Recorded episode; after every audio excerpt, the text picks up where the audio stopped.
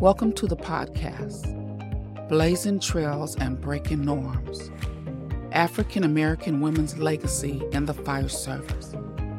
Presented by the African American Firefighting Museum in Los Angeles, California.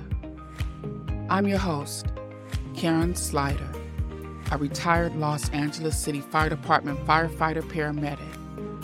Join us for candid interviews with outstanding Black women shaping the fire service legacy. Please note that the opinions of our guests are their own and do not reflect those of the African American Firefighting Museum. Listener discretion is advised as explicit language may be used.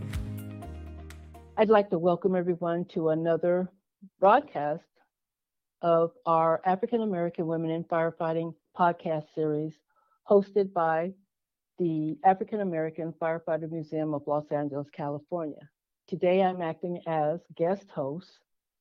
My name is D'Lisa Davies, retired captain for the Los Angeles City Fire Department, and I will be interviewing the second female firefighter on the job, retired firefighter paramedic Karen Slider. Hello. we're gonna now we're gonna talk about her journey into the fire service. Karen, give us a little history about yourself prior to the fire service. Hello, everyone. Karen Slider here. Before I came on the job as a female firefighter, I'm female, obviously. I worked in a nursing position at Kaiser Permanente. I was an NA orderly there. Basically, what a NA orderly does is more extensive stuff than a nurse's attendant. They like put in Foley catheters, they order supplies. They pretty much are like the gophers for the doctors and the nurses when they need something. But I got laid off. And when I got laid off, soon after I got laid off, I got divorced. And I had two little boys who were looking to me to support them. And all I had was the background as a nursing aid orderly because I had got married when I was very young. I was like 17 when I got married. So, a friend of mine named Marcia, who worked, who I met when I worked at the hospital at Kaiser, told me that the fire department was hiring. And I went and worked out, like, they had a workout program, like, it at night after working hours. Like, if you got off work at five, you could go there from six to nine and work out. So I went there and I worked out and put in an interest card. And uh, basically, if I hadn't been unemployed, I probably wouldn't have been a firefighter. Would have stayed in the nursing position. Probably would have excelled there because I had planned on being a nurse anesthetist. But that's my background, pretty much. When you said that you participated in the training program, was that the Lake Street program that they had set up for women? Westlake, the training facility was open to everybody. But what had happened was in 1980s, the fire department had been sued for discrimination. And so they had a consent decree that stated they had to hire women and minorities. So mm-hmm. women and minorities were welcome to come to Westlake and work out because becoming a firefighter involved strength and it involved grip. So they gave you free access to their facility. And after you thought you were strong enough, then you could take a test. And if you passed the test, then they would put you in a program. And that was only for women, it wasn't for the men. And I think it was only for the women because there were only, I think, five women on the job then. And I think you were one of them. One of, I know you were one of them, but there were only like five women on the job when I applied. So it was geared basically on getting women to be qualified, strong enough to look for the best candidates. That's what the Westlake training facility was for. And it was for like about six weeks. And then you went into a pre training academy where they paid you like $900 a month to work out, to read books, to learn all about the fire department, all about the tools and the equipment, knots, ladders. And then you get, went into the drill academy, the drill tower, if you passed the test and the physical agility. So that's the Westlake training facility. That's how they prepared people when I was coming on to become firefighters. because they had to. They needed minorities and women. Okay. Okay, Karen, I know that you said that you were divorced with two boys, and I wanted to know what challenge you, you had to face in balancing the workload that you faced with the fire service and how our schedule worked and your family obligation. I was pretty fortunate. I come from a very large family. I have, there's six of us, and four of us are girls. And then I have my mother also, who potty trained and pretty much raised her grandkids until they were able to go into preschool or kindergarten. She pretty much started all of our kids off with her training. So when I came on the job, and she encouraged me not to give it up because there were times when I wanted to quit. It was so hard. She took care of my sons while I worked. I didn't have to worry about them at all. I could work as much overtime as I wanted. I just had to make sure that the supplies were at home. I go home clean on my four day. I do laundry. I go grocery shopping. And like you, spend as much quality time as I could with my kids. What was great about our job is we only work 10 days a month. So mm-hmm. even if I decided to work one day more, uh, we work three days on and off, and then we're off for four days. If I just worked one of those days on my four day, that was extra money in our pockets for us to do stuff. I love the fact that we could go anywhere. We can go to Disneyland, Knott's Berry Farm. I took my kids skiing, water skiing, camping, and snow skiing. On vacations, on cruises, I did all of that because the fire department allowed me the schedule to do that because I could do it off season. And it was great. It was great for me. If I would have had a babysitting issue, it would have been a problem. And I know that was a problem, not only for single females who were raising kids, but for some of the males too. They were raising their children too. Exactly. I remember, I think it was Joanne had two girls, you had two boys, and I had my daughter. And we were asked to develop the policies for maternity leave and things like that.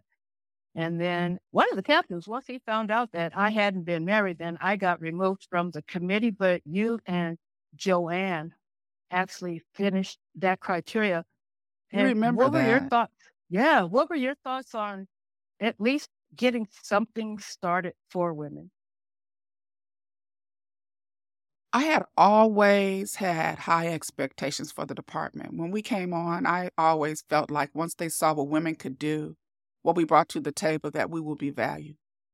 So to develop a program where we could even share our workload because I think we even tried to introduce working 12 hour shifts because all of us were married and we didn't need a 24 hour paycheck. We just needed a 12 hour paycheck and the benefits could be split or determined who would get them depending on the need. But that never went anywhere.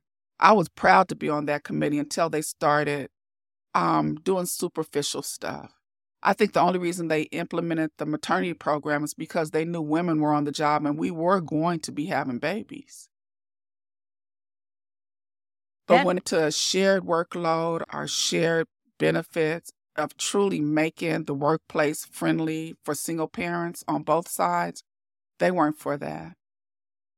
You know, used to bother me at the time was that once you found out that you were pregnant, it was your responsibility to find a spot. And we were like, no, that's your responsibility as the employer. And we actually had to fight them on that. And I think it was your persistence and Joanne's persistence is what got us over that hump. But it was just, that was one of the challenging things was just trying to get that criteria going. But were there other challenges other than the mm. childcare issues that you had to face when you were starting your career in fire service? They didn't like the fact that we look like women, and we wanted to celebrate the fact that we were women. So some of the things we wanted were minor to be able to ear- wear earrings if we were on special duty, to be able to wear a skirt if we went to a funeral, to have a part of our uniform. Just changing the uniform was the only thing that I could think of that pretty much showed people outside the department that women were here. You know what's crazy about that is it took the commissioner to fight for us to get the uniforms altered so that we can have a female style.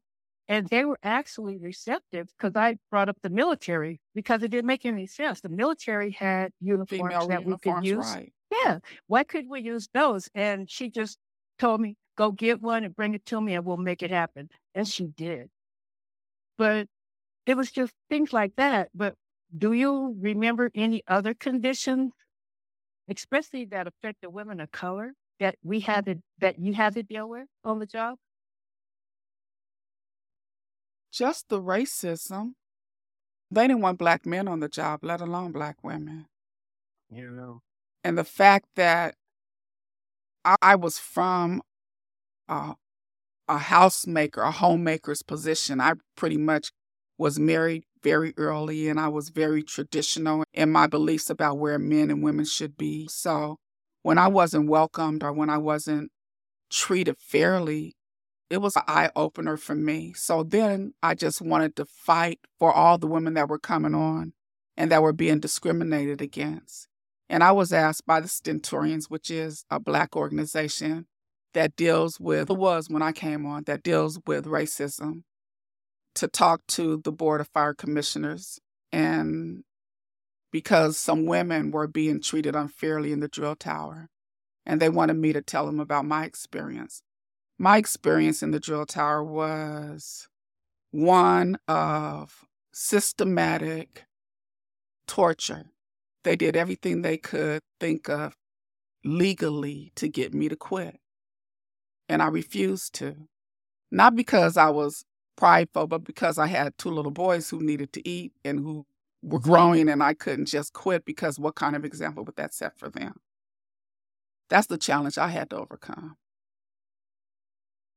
Did you feel that you had allies or mentors in the department during your time on, especially in the earlier? Everywhere I looked, when I thought I was alone, I had a cheering section. When I was in the drill tower and they tried to eliminate me by making us do something that no other person, no other group had to do in the drill tower, it was the guys that cheered me on, that were with me, that knew what I could do every day because they were doing the same thing I was doing. When I got out into the field, it was people that had the struggle before, like Arnett Hartsfield and you, and the firefighters and the Stentorians that came to my aid and let me know that I wasn't alone and that I wasn't going to quit. They wouldn't allow it. They wouldn't allow anyone to abuse me. You were one of those who showed up at Fire Station 66 when I mm. decided I wanted to expand my knowledge in the fire service and work in the areas where I was raised. And when I met discrimination there, you showed up to let them know she's not alone. And if she is too much of a lady to let you know that, I'm here to be her voice for her. Arnett Sure did. Hartsfield showed up at 66s to let them know I am under his protection.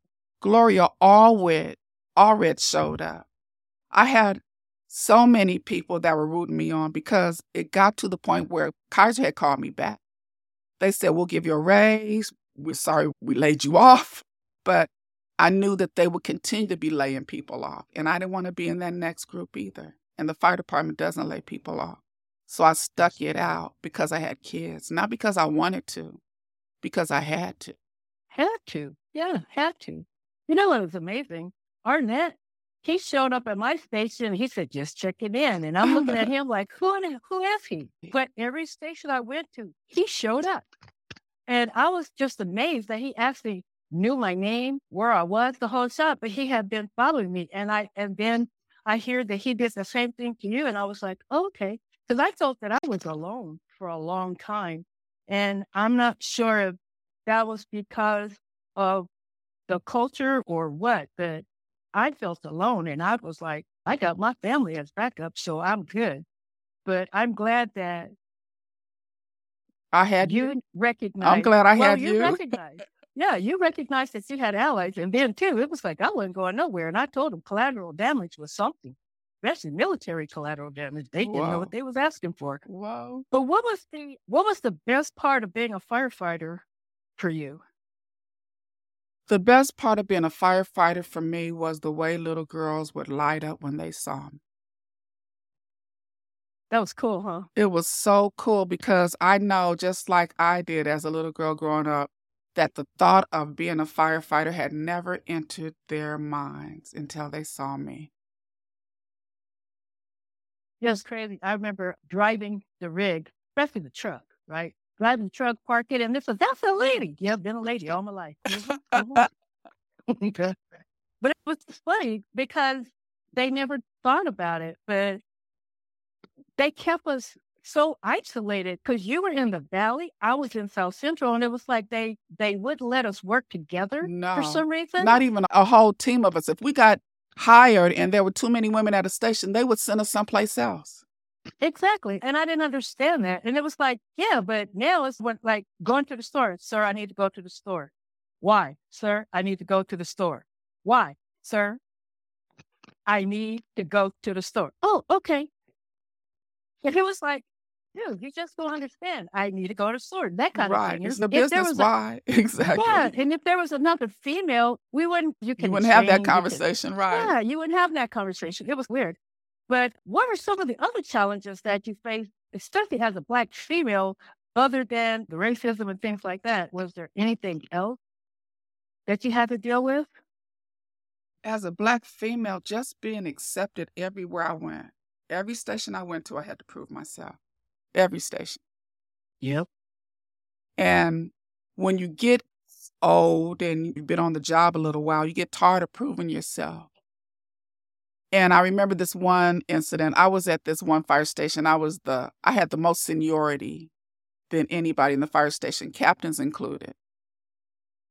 And this one new captain decided that he wanted to give me a rookie's job. And we had boots in the department who had less time than anybody else on the on on the job or in the station who didn't know how to do the job he was asking me to do, which is part of training when I came on. It's something that the boots did. They did fire prevention, they did hydrants inspections, they did all the hard work so that the people that were seasoned that had time on could just go and have a nice, easy day. He wanted me to be fire prevention coordinator, and I was already a firefighter paramedic. That meant I had to go on fires and I had to go on rescue. So, whatever alarm came in, I was on the rig going. And on top of that, he wanted me to schedule inspections for our district, which is Hollywood, and it's very big. It includes high rise, it includes single family dwellings, it included anime apartments with pre 33 buildings, industrial buildings. It had a whole wide range of responsibilities that you had to inspect to make sure the people weren't going to start any fires. Yeah. And I told my captain, I said, I got a lot on my plate being a firefighter and a paramedic, running calls all day. I don't think I want to be fire prevention coordinator. And I said this in front of some guys that were working overtime. And they looked at me like I had said something that shouldn't be said. and my captain said, Karen, I really need you to do this. I said, "Mm, that's a bun- that's a, a rookie's job. I said, get a rookie to do it. I'm not doing that. And all the guys like gasped. And then he said, Karen, I'm giving you a direct order to become fire prevention coordinator. I said, okay, I'm out of here. I start putting on transfer requests on his desk so often every day. And he'd be telling me, You're not going there. You don't have enough time for that. I said, I talked to the chief and he said, I can go anywhere I want to go, which was true because I had a direct line with Chief Bamattre and he looked out for me. I could Yeah. call him and invite him for dinner and he'd show up. That's how cool he was. He showed up to help my captain with his interview for chief because I asked him to. My captain was blown away. He was actually a godsend for women. Oh, and yeah, they he didn't like him for that. Yeah, he was amazing. Now, what was the hardest part or the hardest job that you faced when you were on the department? The hardest job I faced when I was on the department was working at Fire Station 57. Ooh. The hospitals were closing down, and the people around in the neighborhood were using the paramedics like they were a taxi service. Yep. And we ran day and night. And there were some people that were afraid of some of the people we went on that I was riding with, who thought just because black people talk loud, they were going to beat them up. So I was educating guys on the crew about black people and black culture and black behavior. And I was educating the public on when not to call 911 and when to call 911. It was hard. I was tired. I went home. Sometimes I forgot that I wasn't on the engine. I would be running lights. I would be so tired going home.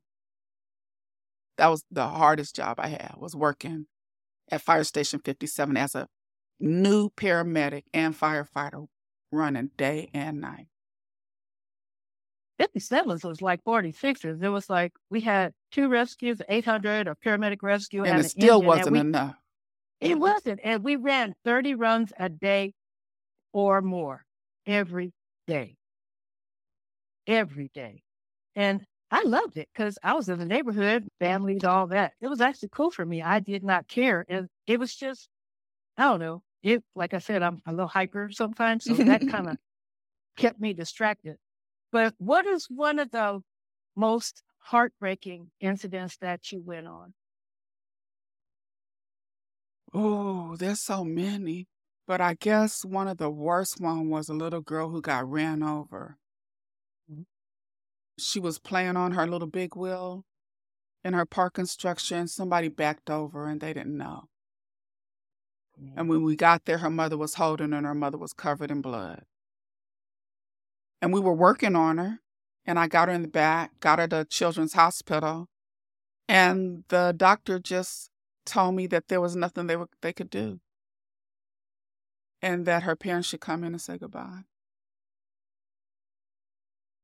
Sometimes I don't I don't understand their lack of empathy, but from what I recognize with the paramedics and working as an EMT, as long as you're doing something, there there's hope for them. And then it's like they don't blame you because you were at least trying.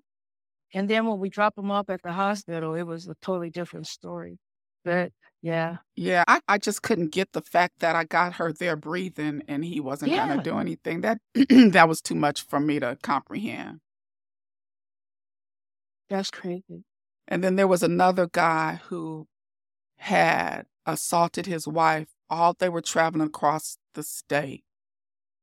And by the time he called 911 and we got to her, she was in the car and there were two little kids in the back seat and they hadn't they didn't say anything. They were completely quiet while we were trying to get her mother their mother out the car and she was spasming because he had hit her so hard she had brain damage. So she was posturing. It was hard to get her out the car. So that was a hard one. Taking care of her while being angry with him at the same time and thinking about what the kids had to go through all the way while they were traveling across town watching their mama get assaulted by their dad. And they don't understand that's all part of P- PTSD. And it took a discussion, actually, an argument with the chief to get them to understand that's all part of PTSD to repetitively see or ex- experience incidents like that. But if you had to do it all over again, would you? Absolutely. Absolutely. I remember when I was going through paramedic training and the doctor was showing us how to do certain different procedures on little kids who may be emergency operations, putting in chest tubes or something like that, or IVs or something like that. And then she says, You might not hit the right spot, you might miss it. But if you don't try, the kid's going to die for sure. And if you miss it and you get it wrong, it's practice for the next one, you say. So that's what helped me to cope with all the stuff that I see. I consider the failures the practice for the next one that I could say. So, in closing, is there anything else that you'd like to add? Yeah, I'd like to add that there, I wrote a book about my life and especially my adventures on the fire department. And it's called 31 Bening Place. And you can find it on Amazon as an ebook. and it's 31 B E N I N G Place by Karen Lastly Slider. That's all I'd like to add. If you want to know more about my adventures, read my book. now, what would you say to any, especially young African American females that want to come in or males that want to enter the fire service? What would your advice be? My advice would be that anyone who does not take advantage of this career, who has an inkling of being able to do it, it's gonna be having a harder time in life. This is a great career. It provides a great salary. It provides great benefits, medical benefits, and it supplies you with a retirement after you get finished working. This is a great career. This is a great life that is offered to people who choose to be heroes because that's what we are. People look at us as heroes because we do what other people don't want to do. We run in the fires when people are running out. It's a great career. I'd encourage anybody to do it and take advantage of all the resources to make them successful. Like you, D'Lisa. Thank you. Yeah. Okay.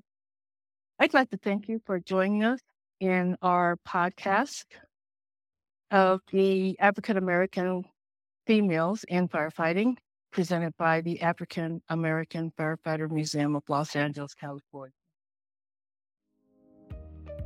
Remember to visit the African American Firefighter Museum at 1401 Central Avenue in Los Angeles.